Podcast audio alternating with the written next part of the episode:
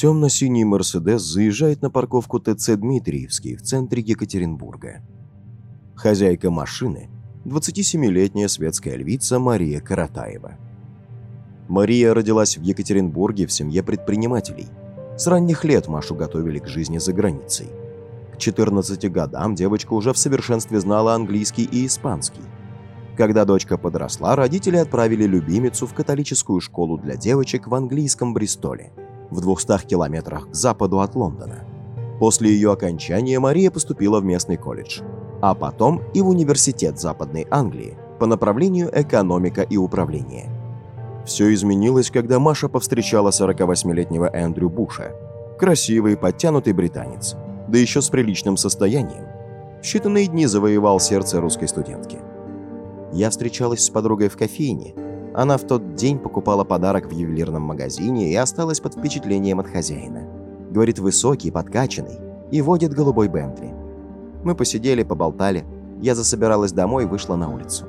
Было довольно холодно, а я в леггинсах и легкой рубашке. И внезапно чувствую, что за мной кто-то следит.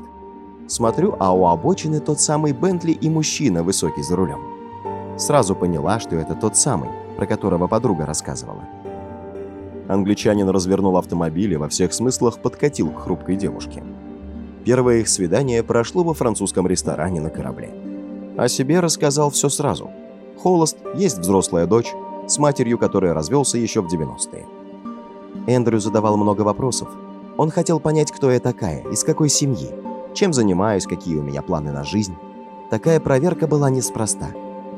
Всему виной его последняя интрижка с 24-летней словачкой Майкой Кукучевой. Она была продавцом в его ювелирном магазине и очень быстро переключилась на роль содержанки. Они очень плохо расстались. Майка инсценировала ограбление дома и вместе с братом обчистили его сейф, рассказывает девушка.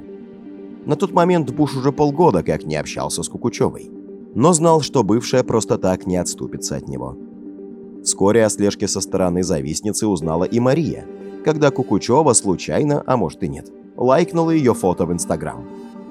Уже через два дня после знакомства он вместе со мной полетел к моим родственникам на Тенерифе, где живет моя бабушка и дедушка. Эндрю хотел своими глазами увидеть мою семью, а заодно и познакомиться с ними. А через месяц мы вернулись туда, чтобы отпраздновать Новый год уже как пара. Мне было всего 20 лет, когда мы познакомились но все, кто общался с Эндрю, знали, что он был словно подросток.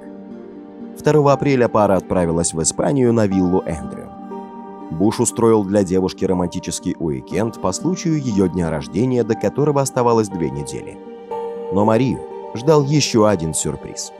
Когда они добрались до побережья, Буш сделал Марии предложение прямо за рулем Хаммера. Было видно, что это спонтанное решение. Он не был таким человеком, который бы стал звать замуж, сидя в машине. А я была в шоке, но без раздумий сказала «да». Только вот в статусе невесты Каратаева была чуть больше 10 минут. Зайдя в дом, Мария сразу же поняла, что в нем кто-то есть.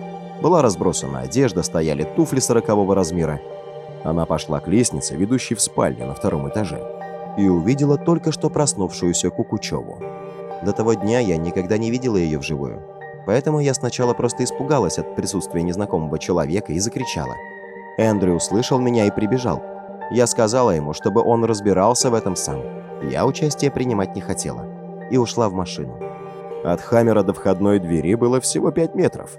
Мария слышала, как Эндрю кричит на бывшую и требует ее уйти. Затем было три странных звука.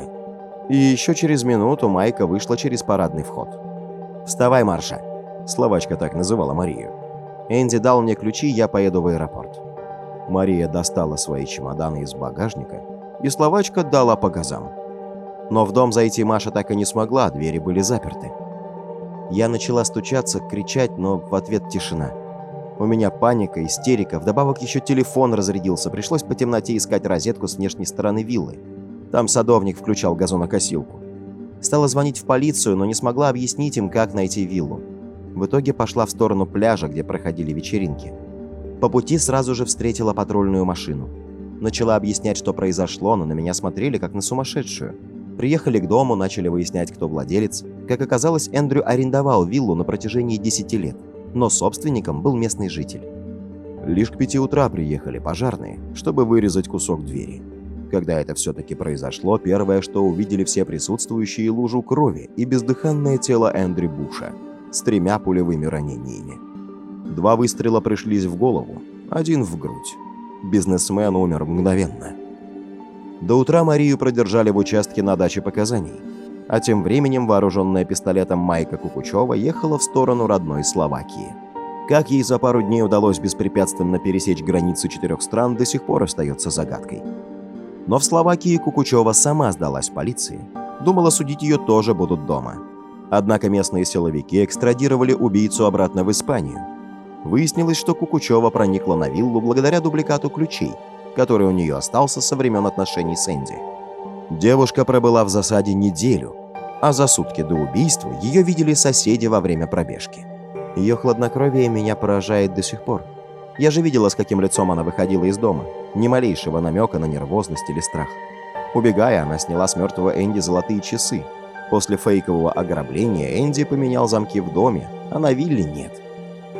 Суд Малаги признал Майку Кукучеву виновной и назначил 24 года тюрьмы. Но в 2016 году Верховный суд Мадрида рассмотрел апелляцию и смягчил наказание до 15 лет заключения.